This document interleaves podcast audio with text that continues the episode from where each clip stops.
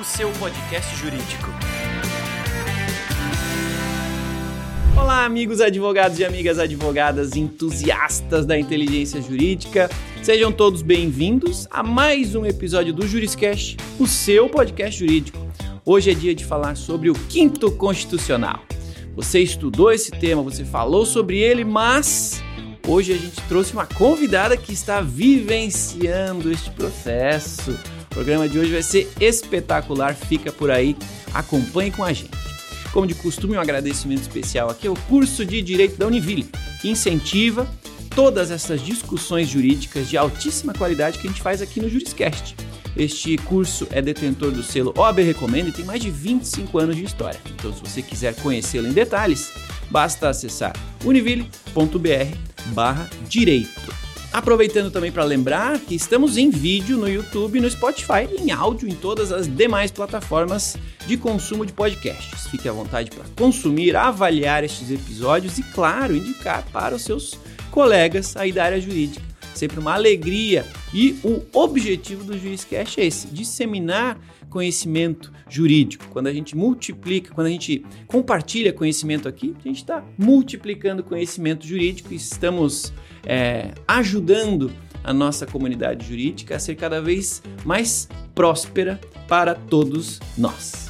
Bom, vamos falar de quinto constitucional. A nossa convidada que está aqui, doutora Fernanda Cel, Vou apresentá-la em detalhes, porque o currículo dela aqui é sensacional, você vai adorar conhecer. Vamos lá, ó. Ela é sócia do escritório de advocacia Rodrigo Fernandes Advogados Associados, graduada em Direito pela Universidade do Vale do Itajaí, mestre e doutora em Ciência Jurídica pela Universidade do Vale do Itajaí, professora de graduação e pós-graduação, ex-diretora-geral da Escola Superior de Advocacia da Ordem dos Advogados de Santa Catarina, ex-conselheira estadual da Ordem dos Advogados do Brasil, membro do Instituto Brasileiro de Direito Processual, membro da diretoria do Instituto Catarinense de Direito Processual. Doutora Fernanda, seja muito bem-vinda ao Juriscast. Muito obrigada, Tiago. Muito obrigada a todos que estão nos acompanhando. É uma honra receber esse convite para falar um pouquinho com vocês de Quinto Constitucional. É isso aí, não só falar sobre o quinto, né, sobre a teoria, mas também sobre a prática. Você está vivendo esse processo, um né?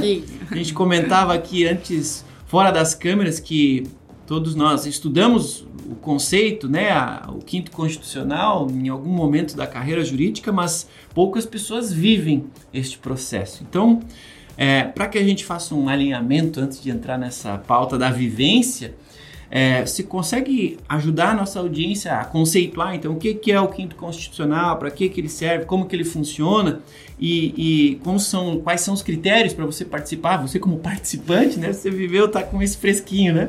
Resume para a gente. Ah, vamos lá, então, explicar o que é o quinto constitucional, né? O quinto constitucional ele tem previsão na Constituição Federal que diz o seguinte: que todos os tribunais brasileiros tem que destinar um quinto das suas vagas para a representatividade da OAB e do Ministério Público. Então, por exemplo, aqui em Santa Catarina, nós temos no nosso Tribunal de Justiça um quinto das vagas que será da OAB e do Ministério Público. Aqui dá cerca de 10 vagas, 10 vagas do nosso Tribunal de Justiça aqui de Santa Catarina fica para a OAB, são representantes, advogados representantes que se tornam desembargadores para representar a advocacia lá no Tribunal de Justiça e 10 vagas para o Ministério Público. Como nós tivemos agora a aposentadoria, em dezembro, a aposentadoria da desembargadora Salete Somariva, abriu uma nova vaga e essa vaga, então, é que nós temos agora o certame para escolha de um representante da advocacia. Então, agora vai ser dado o início a esse processo de escolha. Então, é uma previsão constitucional para que um quinto das vagas seja dividida entre advocacia e Ministério Público. Legal. Então, estamos falando de representatividade. Representatividade. Representatividade do público jurídico, né, dos advogados, É...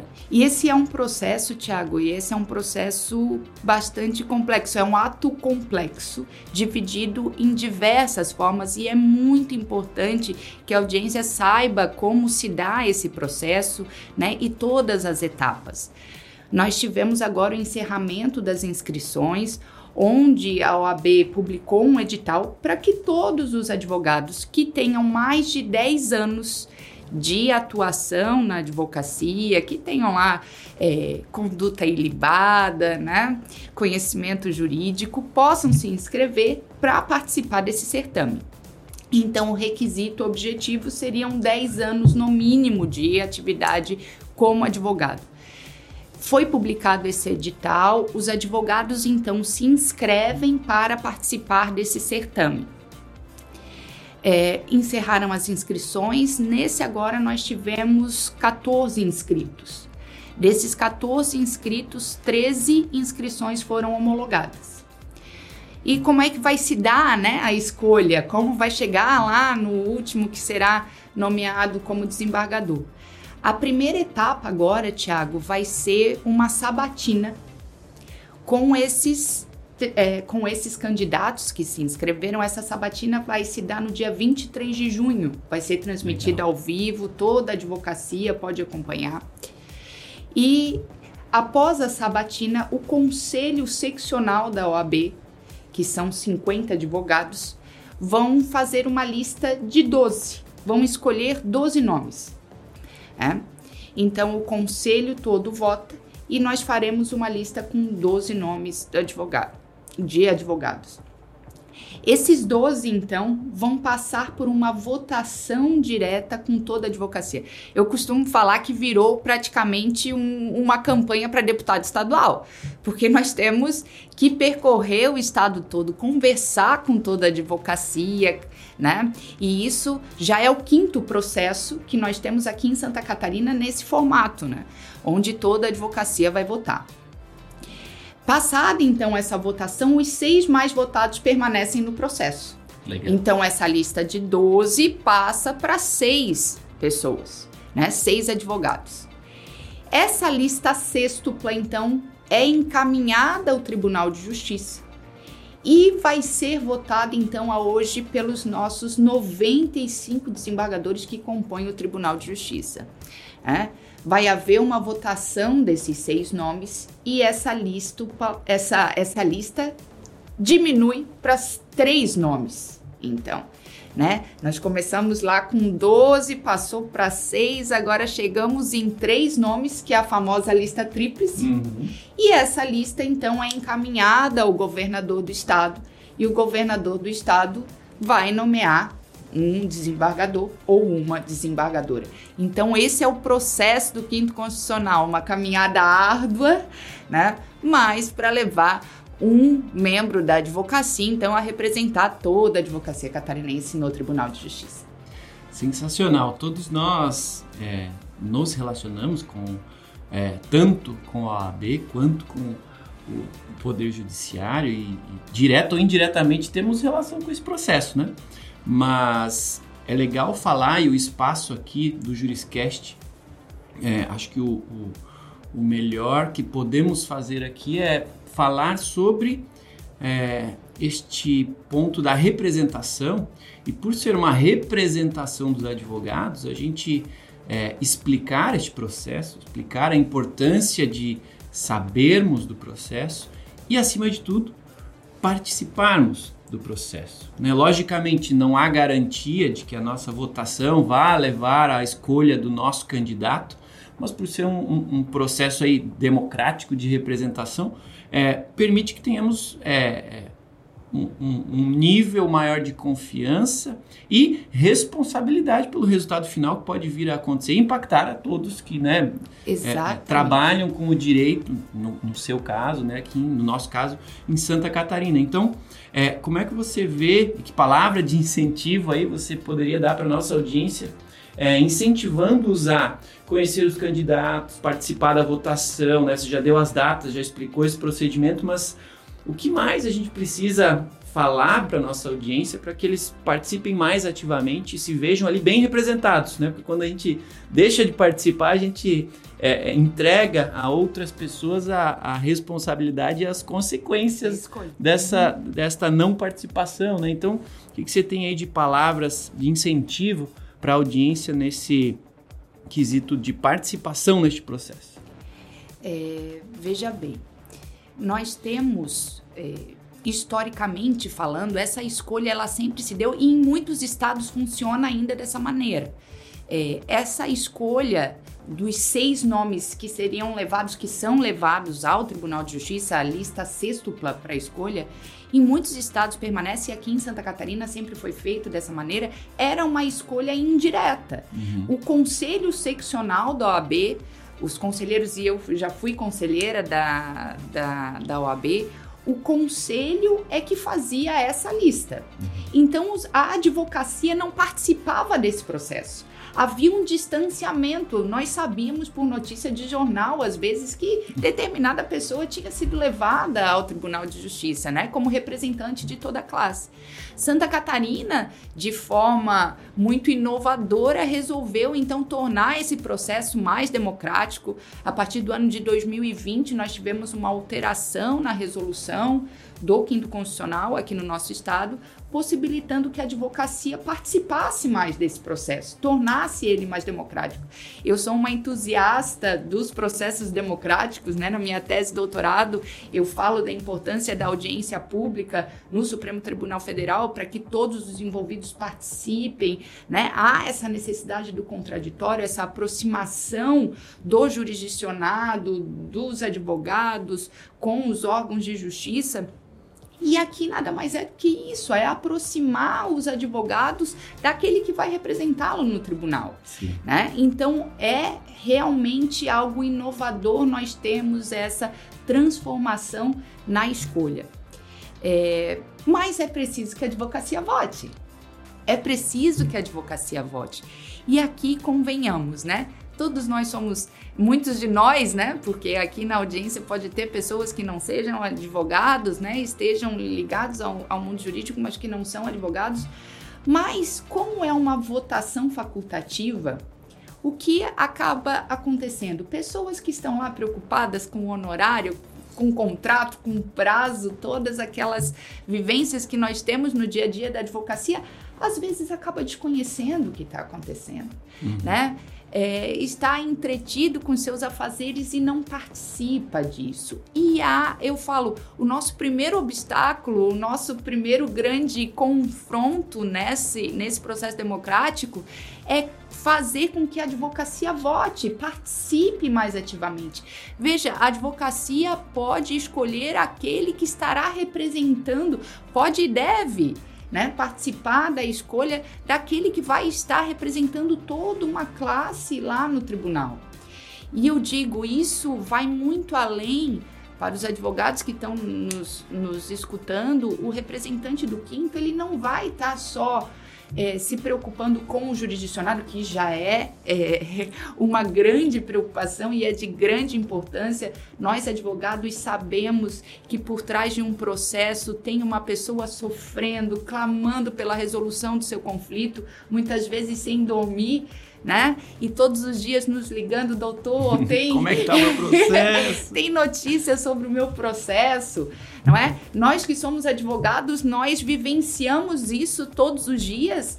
E a importância de nós termos alguém representando a advocacia lá no Tribunal de Justiça é que ele traz esse olhar da necessidade de uma resolução mais humana, né? De uma resolução mais célere do processo, porque ele sabe o quanto é difícil o cliente lá clamando por uma resolução né, daquela, daquela lead que ele levou até o judiciário. Uhum. Então, é, nós precisamos que a advocacia vislumbre não só um representante que vá dar esse, é, a prestação para o jurisdicionado, que vai atender o advogado, quanto aos honorários de sucumbência, que todos os advogados adoram. se preocupam também muito com isso, né? Alguém que respeite os honorários, que respeite as prerrogativas dos advogados, mas muito além disso, eu falo, um representante do quinto constitucional, ele deve também se preocupar com questões políticas da classe. Sem dúvida. Ele é um interlocutor entre os interesses da classe, já que ele foi, ele foi nomeado para representar a classe no Tribunal de Justiça, ele vai fazer parte do tribunal, mas a origem dele foi da classe, então ele tem que pensar dos interesses de toda uma classe. Hum. Essa interlocução é extremamente importante. E sabe que eu conversando, né, eu já há alguns anos eu, eu me envolvo politicamente com a, a OAB, fui conselheira, diretora-geral da Escola Superior de Advocacia, e nessas andanças pelo Estado, a gente acaba vendo e, e, e conhecendo localmente os pleitos de cada uma das subseções, que são totalmente diferentes de quem está lá na capital. Sim muito diferentes. Então, é, subseções pequenas, né, lá no interior do estado, necessidade de uma criação de nova vara, porque às vezes uma vara, vara acaba única. cuidando vara única uhum. numa, né, vara única com vários municípios ali. Uhum.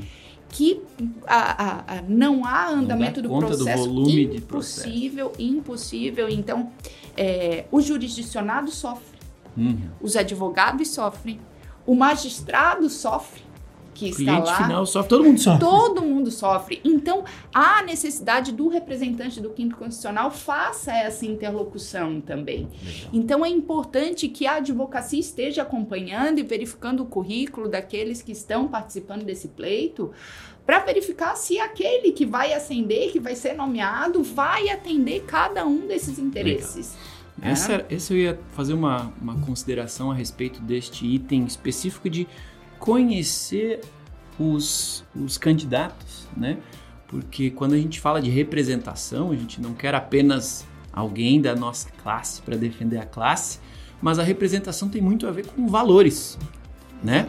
Então, ao longo de uma carreira jurídica, a gente acaba conhecendo pessoas e conhecendo seus valores, a sua reputação, a sua linha de atuação, isso diz muito sobre o potencial da representação que a gente quer ter. Né? E o único jeito disso é com envolvimento. Né? O único jeito de escolher e participar com gosto de participar, votar, é conhecendo os candidatos e tal. Então acho que faz muita diferença essa, essa oportunidade de participação neste processo.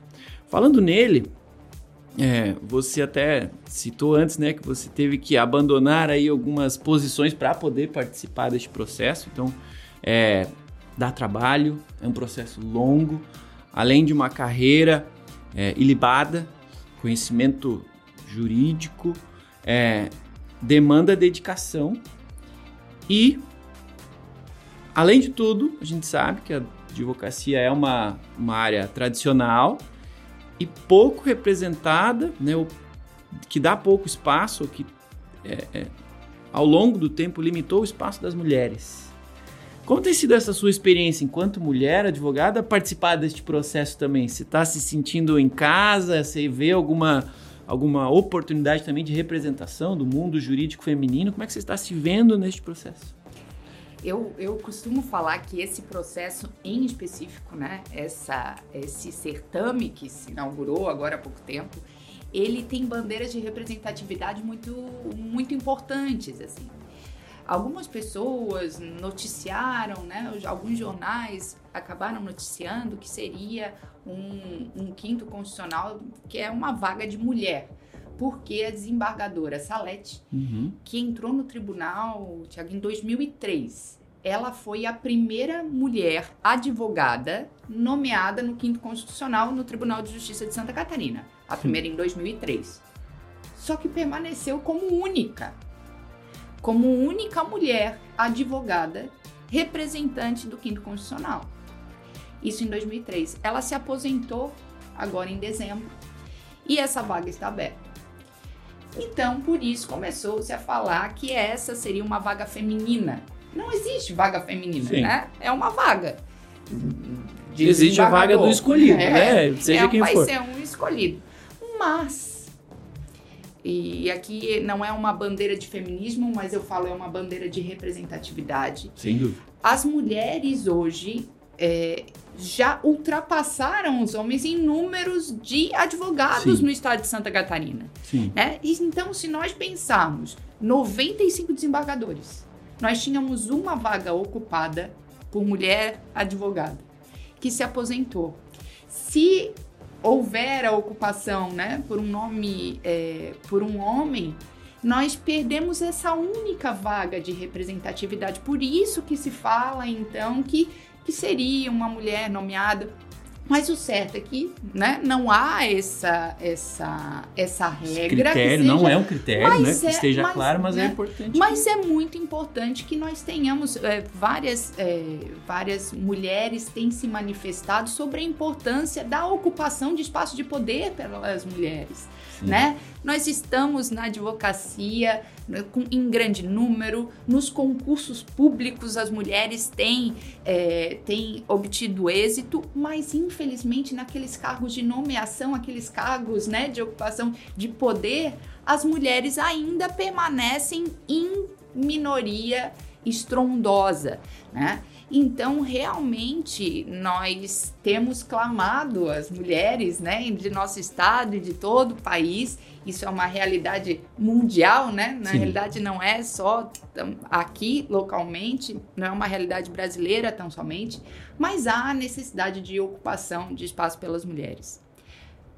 Mas aí vem a tua pergunta, né? É, é um processo fácil para as mulheres? Como, como é, a, para a mulher ocupar esse espaço, como é chegar até lá? É, é uma situação, eu julgo, muito mais difícil. Por quê? Esse é um processo, como eu tinha falado antes, que tem a necessidade de votação de todo o estado. É uma, vai ser o representante. Eu sou advogada de Itajaí, uhum. né?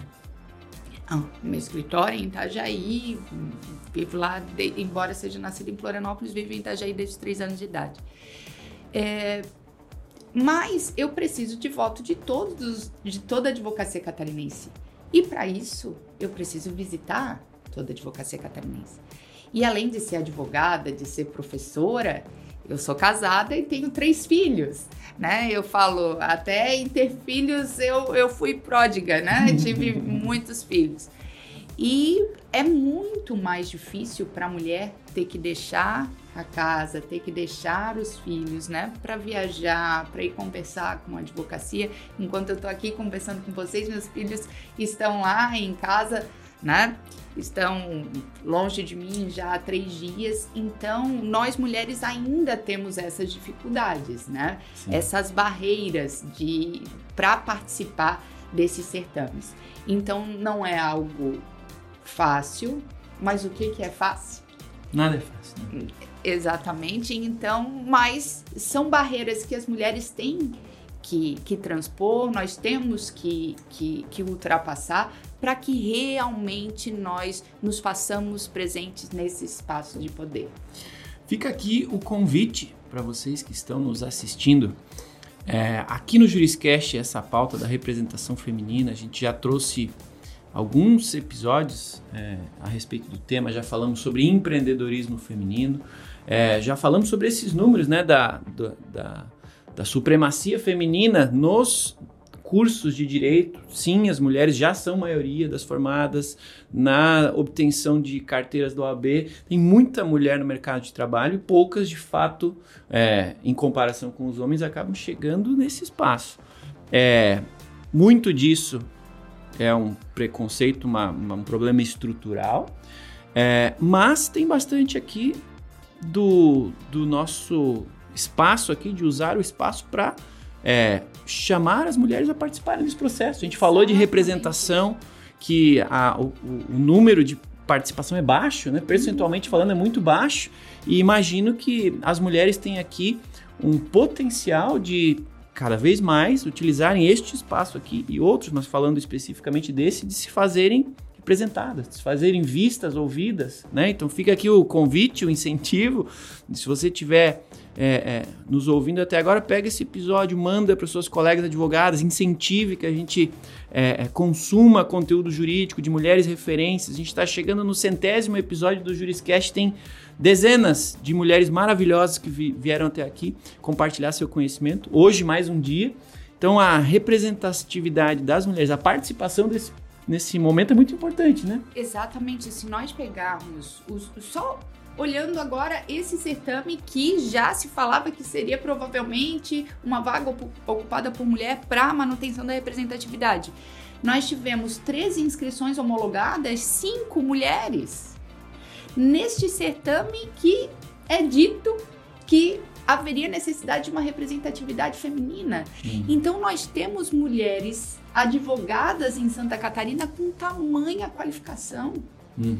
É, eu falo, eu, eu, estou concorrendo não por ser mulher, mas porque eu me preparei uma vida toda para isso. E assim como eu, nós temos centenas, né, milhares de advogadas com tanta qualificação, né, como eu que poderiam participar mas nós precisamos engajar mais as mulheres nesses processos democráticos. Não é um, um, um processo fácil, não é um, uma jornada fácil, exige é, coragem, couro duro, né? Sim. Porque é um certame, é um certame pesado, mas nós precisamos de mais mulheres ocupando esses espaços. Né? E eu faço convite aqui essas mulheres corajosas né, de todo o nosso país que participem mais desses processos né, para a elevação da mulher nos espaços de poder. Legal! É isso aí, meus amigos. Doutora Fernanda Cel falando com a gente sobre este processo aí de, de Constituição, escolha do quinto constitucional, da representação da advocacia lá no Tribunal de Justiça. Muito legal. Você que está nos assistindo, então, nos vendo em vídeo no YouTube ou no Spotify, ou nos, nos ouvindo aí em alguma plataforma de áudio, fique à vontade para encaminhar este episódio para seus colegas advogados, suas amigas advogadas. Conhecimento, né? Quando compartilhado, ele se multiplica. Fique à vontade também para deixar aqui a sua avaliação. Se você estiver aí numa plataforma que dá estrelinhas, avalie aí com estrelinhas que você está achando deste episódio do Juriscast. Se é de coraçãozinho, dá o coraçãozinho. Se é de like, dá o like é, nos ajude a entender aqui o quanto você está gostando do teor do, dos conteúdos do Juriscast, tá bom? E se você quiser ser ainda mais gentil, deixe um comentário, fale o que você está pensando sobre esse episódio, se você tem dúvidas, quais suas opiniões. Deixe aí a sua, sua opinião, a sua, seu comentário que vai ser lido por mim com muito carinho. Por fim, Convido a todos vocês, claro, a me seguirem nas redes sociais também. Arroba Thiago no Instagram, no LinkedIn, no Twitter, estou em todas elas socializando. Eu sou um, uma pessoa que usa a rede social para socializar. Então, é, você tem aí a oportunidade de me conhecer, conversar comigo, tirar suas dúvidas. Eventualmente, tem muita gente que se convida para vir aqui no podcast. Então, se você tem uma temática legal, tem um, um, um conteúdo legal, fique à vontade. O conteúdo, o espaço está lá para ser bem utilizado. Bom, vamos seguir adiante aqui na nossa pauta, porque o tempo voa. É... Falamos do processo, né? Demos um pouco de contexto, falamos do seu, da sua experiência neste, neste certame, falamos a respeito deste, da representatividade feminina, né? Da representatividade popular, aqui no caso dos advogados. É, e você falou que esse é um, um, um modelo razoavelmente recente, né, essa escolha é, é, neste formato. É, tem algo que tem uma, uma percepção, e aqui é uma percepção minha, né, que esse espaço, em especial neste momento de, de luta por votos, né, de luta por visibilidade, para obtenção de votos, as viagens que você está fazendo, é uma campanha. E eventualmente isso vai se tornar um cargo lá como desembargador e tal eu queria entender a sua visão, né, a respeito desse, desse impacto e da, da, da importância desse lado político do advogado. Né? O advogado tem o lado técnico, jurídico, né? lá no escritório, lá na audiência, lá com o seu cliente, mas tem também, até por conta do perfil da atuação, essa necessidade de estar próximo das pessoas, de estar próximo desse, dos relacionamentos para fazer a sua atividade prosperar. E agora, neste momento, tem bastante o lado político da coisa, de fazer conexões, fazer contatos e etc. É, como é que é para você, assim, exercitar esse lado? Se já é natural da, da, da sua atuação, ou se você está se esforçando mais e caso, né, no seu caso, dê tudo certo, você vire lá desembargadora nos representando, é, como é que você se vê nesse jogo político e técnico e etc? Como é que você se sente nesse momento? Eu, além de ser advogada, eu sou professora há 19 anos, né? E eu sempre falava, com, falo para os meus alunos da importância dentro da nossa área de interrelacionamento, né? Uhum. De, de relacionar com os nossos pares, com os nossos colegas. E desde sempre, quando eu comecei a lecionar, eu sempre fui uma entusiasta dentro da universidade de fazer política dentro da universidade. Como eu fazia isso? Eu é, mesmo sem ser contratada para a universidade, porque eu era contratada para lecionar, mas eu sempre realizava os eventos jurídicos lá na, na universidade. Fazia os congressos, chamava pessoas de todo o país para palestrar e, e sempre engajava os alunos. Eu falava: olha a importância de nós estarmos todos juntos, congregando ideias, conversando, parcerias que vão surgir, conhecimentos novos que serão agregados nesses, nesses encontros. Então, desde sempre eu fazia essa articulação dentro da universidade, mas por entender que na nossa atuação nós sozinhos não teremos um crescimento exponencial. Sim. Nós temos essa necessidade de articulação política. Até determinado momento que eu resolvi então ultrapassar essa essa barreira e não só ficar envolvido com os meus eventos dentro da, da universidade e fui comecei a participar da vida política dentro da ordem, dentro da minha classe. Né? Então eu comecei sendo conselheira estadual.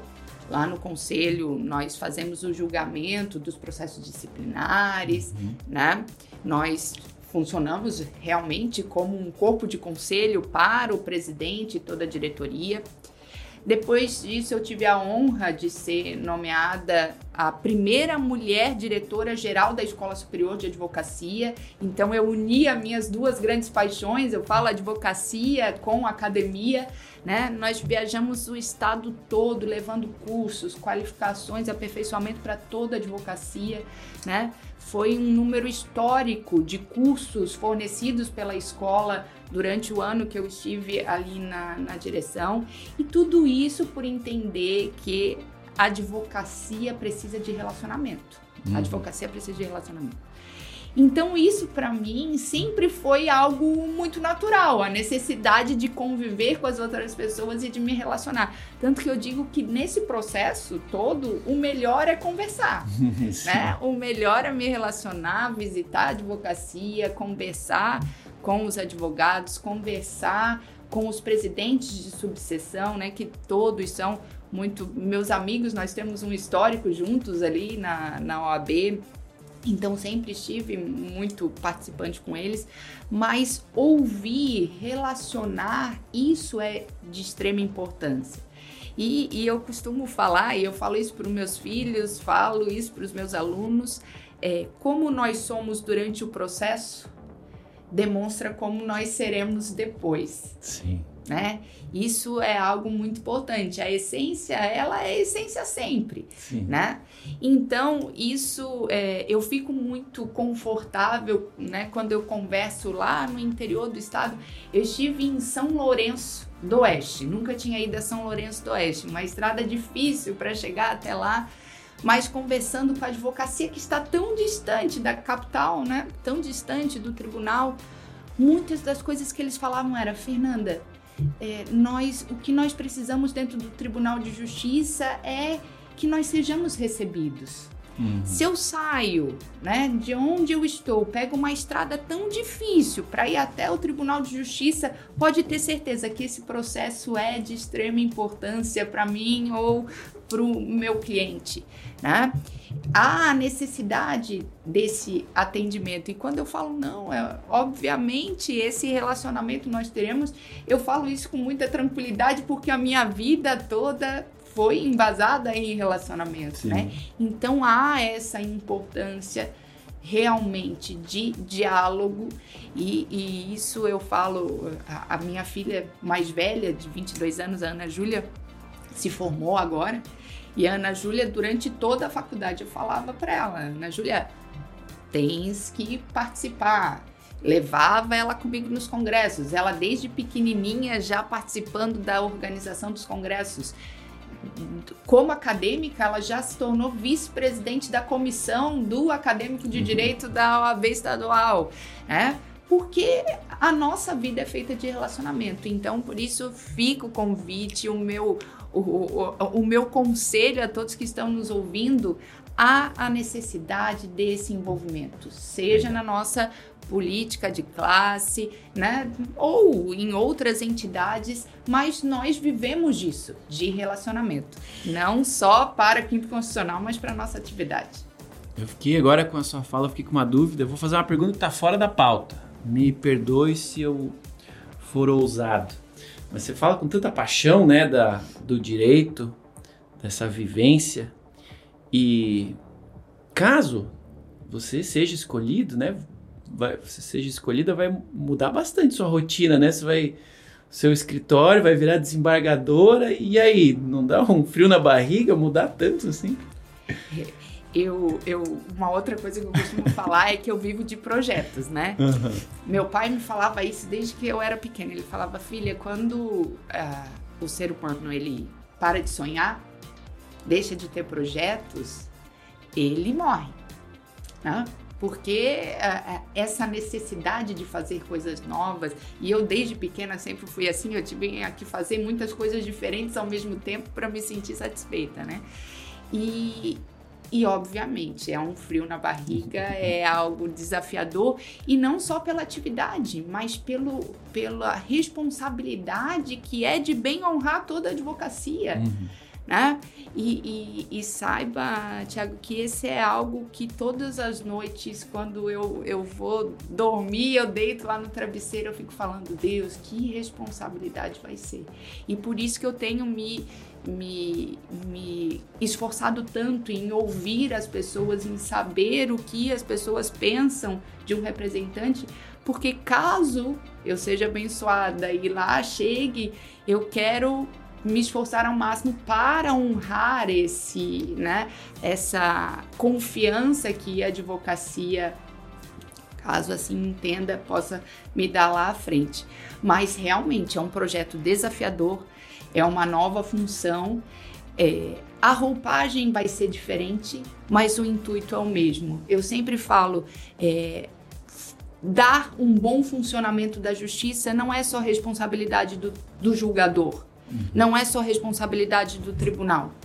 Essa é uma responsabilidade, é uma congregação de forças, é uma congregação de responsabilidades. Começa com nós temos lá o advogado que deve ser responsável por isso, né?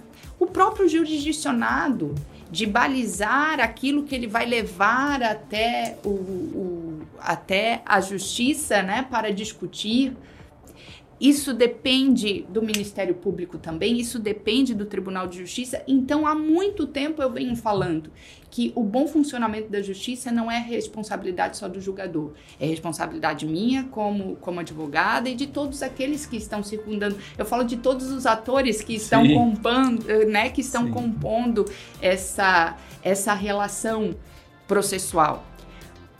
Então, eu caso venha a ser nomeada, na realidade permanecerei com o mesmo objetivo de dar um bom funcionamento da justiça, tentar contribuir um pouquinho, quem sabe com isso, mas num outro lado.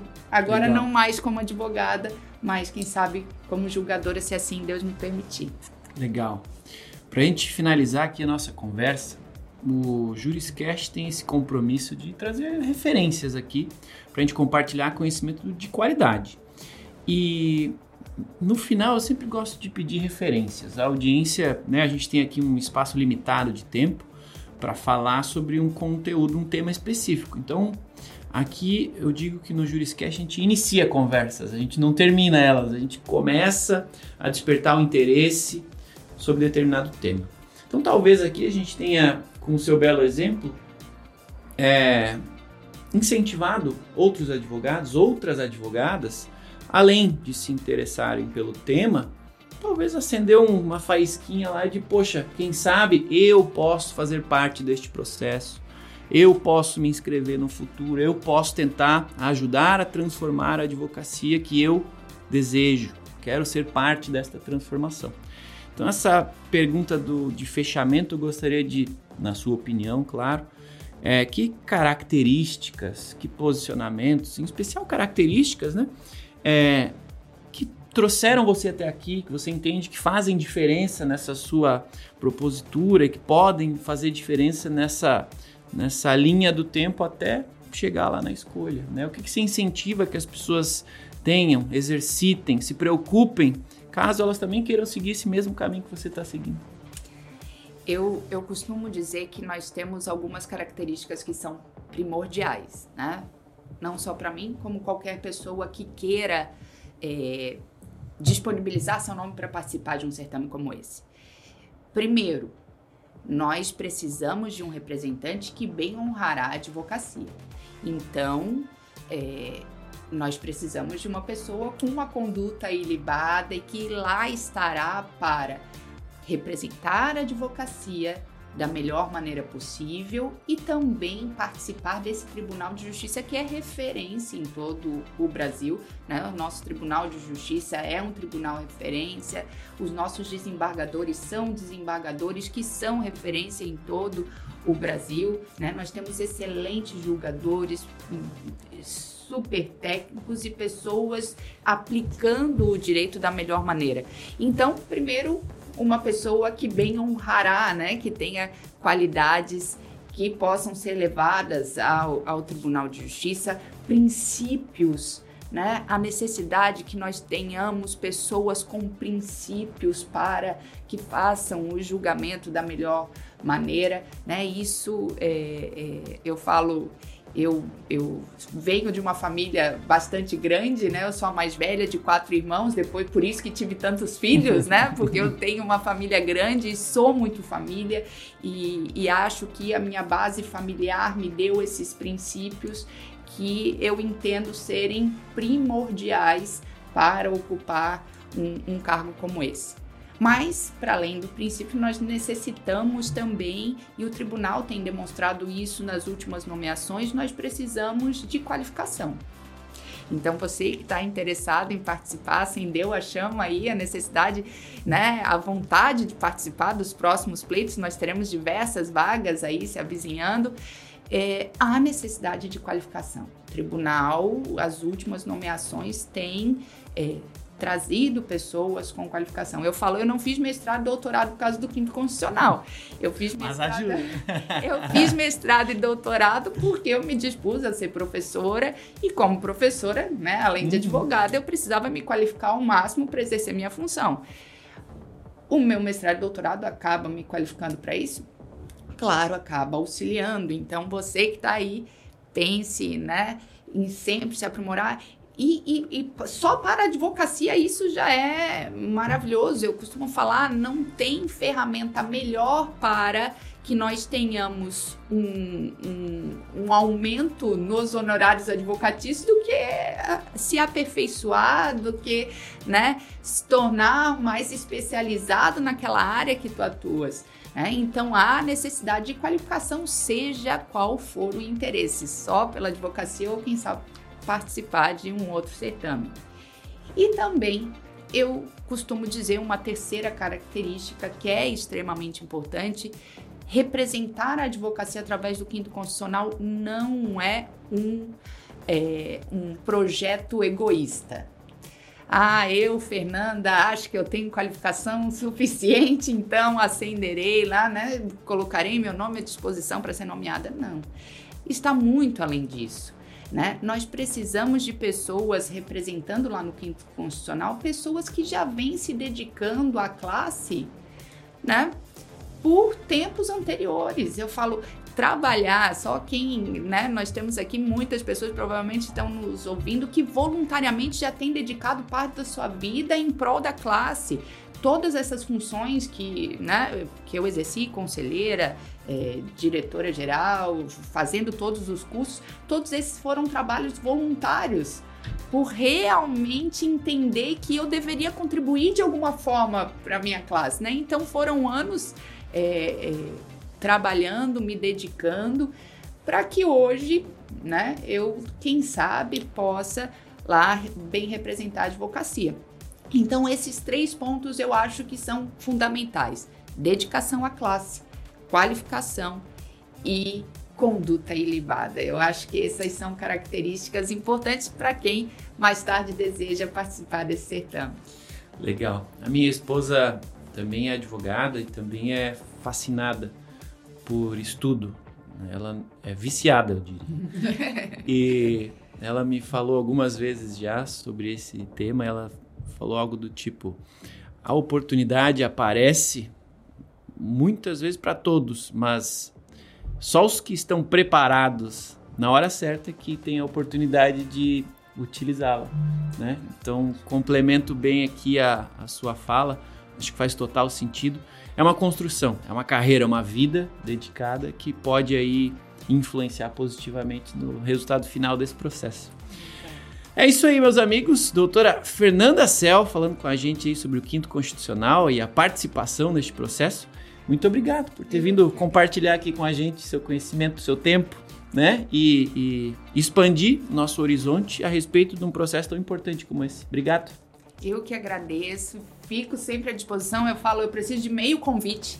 Me chamou um pouco, eu já estou aqui, né? É uma honra participar, conversar um pouquinho com vocês. Maravilha.